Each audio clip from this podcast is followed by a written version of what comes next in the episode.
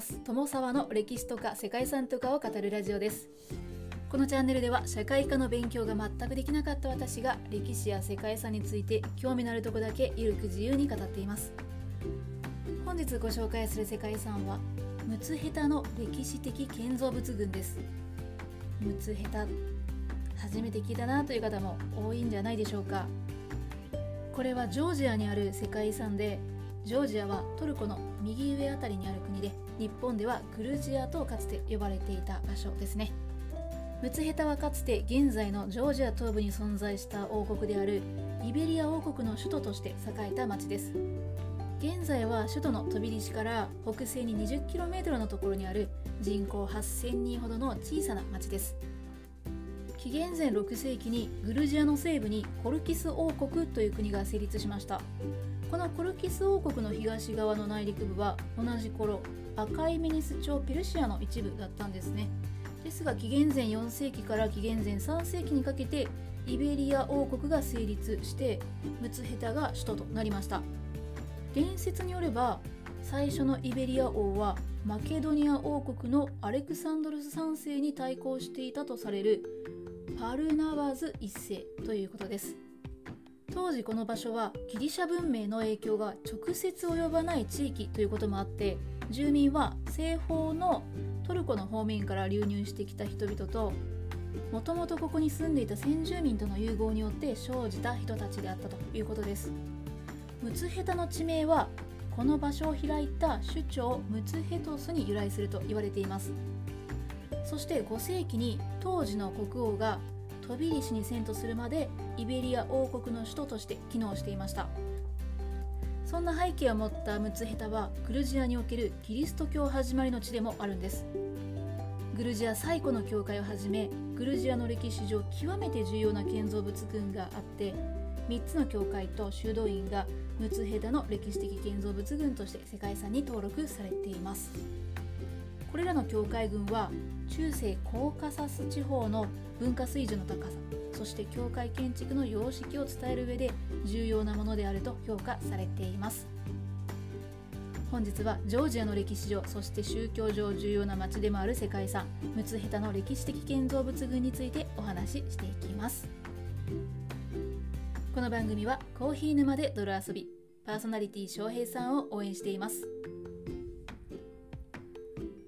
かつてイベリア王国の首都でありグルジア正教会現在のジョージア正教会にとっても重要な地位を占め続けたムツヘタの教会建造物群は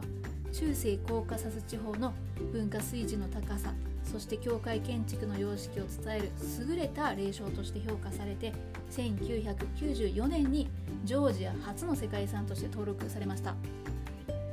2009年に管理計画の問題などを理由として危機にさらされている世界遺産のリストにも登録されてしまったんですが2016年の第40回世界遺産委員会でリストからの除去が決定しました。ジョージアの現在の首都トビリシの北西約 20km ムトクバリ川とアラグビー川が合流する場所にあるムツヘタは交易ルートの要衝の地でローマ帝国やペルシャシリアビザンチンなどの影響を受けながら独自の伝統文化を発展させていきました。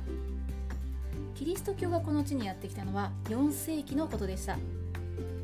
カッパドキアからやってきた女性伝道師聖ニノによって当時の国王がキリスト教に入信した結果ムツヘタにグルジア正教の宗主教座が置かれることとなったそうです。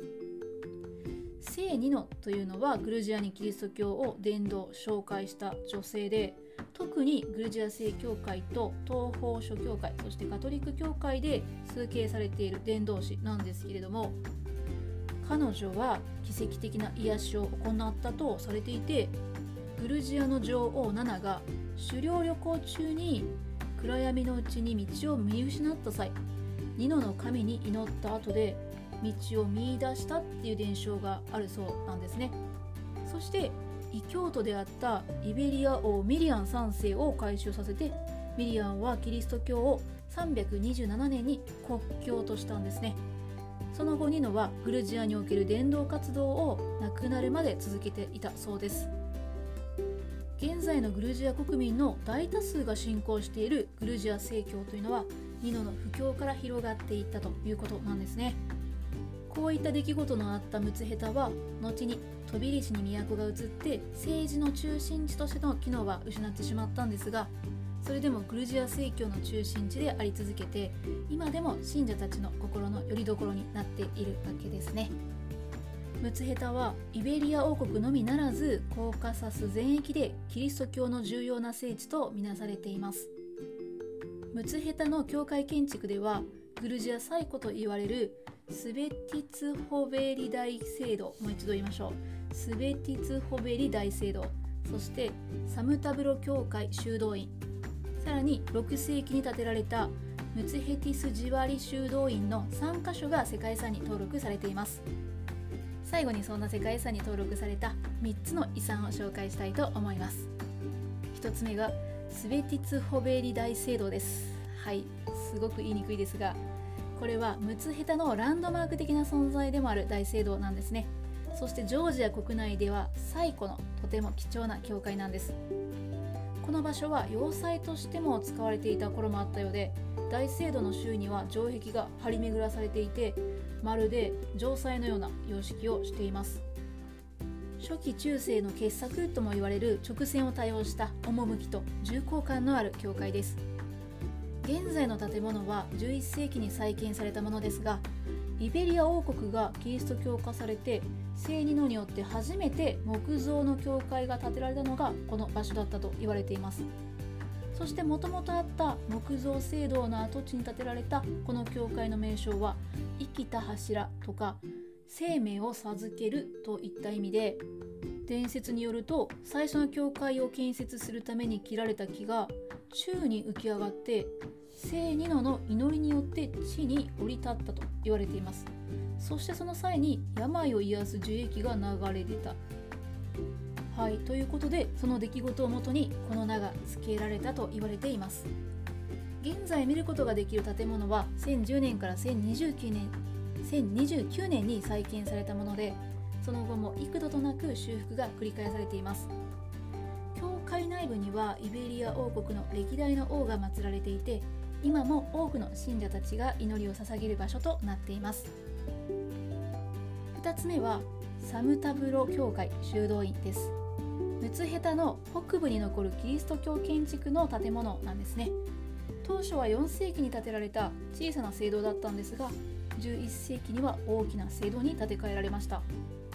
さらに16世紀になると鐘楼とか修道院などの建物が建てられて現在見られるような姿になったそうです。聖ニノが住んでいたことがあるという伝説も残る場所でキリスト教を受け入れたイベリア王ミリアン3世と王妃ナナの墓も残っているそうです。外側に複雑な彫刻が施されたムツヘタを代表する建築の一つなんですね。そして最後がムツヘティスジワリです。はいこのムツヘティスジワリはもともと小高い丘の上にあった異教の神殿跡に十字架を建てたのが始まりだったということだそうです。6世紀に建てられた教会でジワリというのは十字架を意味していてこの丘に聖ニノが十字架を建てたっていう伝説にちなんでいるんだそうですね。グルジアの人々にとっては信仰の象徴のような大切な存在で聖なる場所として知られている建造物です。丘の上にそびえ立つ聖堂はムツヘタの中でも際立って美しい景観が楽しめる場所となっています。この教会はドームを中心にして十字をかたどった四つ葉型建築の典型的な建物で真上から見ると教会自体が十字架の形をしていてこの建築様式は後にグルジア国内の多くの教会の手本となったそうです。はいということでここまで3つの遺産を紹介してきましたがどれも見応えのあるそして歴史もある建築物ばかりでしたね。ムツヘタは現在はジョージアで人気の観光場所と言われているんですけれどもそれもわかる気がします。そしてここを訪れたら聖ニノにまつわる他の伝承も聞けるんじゃないかななんて思うと私はとても興味の惹かれる世界遺産でした。ということで本日はジョージアにあるムツヘタの歴史的建造物群について解説してきました。ここまでご清聴いただきましてありがとうございます。では皆様本日も素敵な一日をお過ごしくださいね。友沢でした。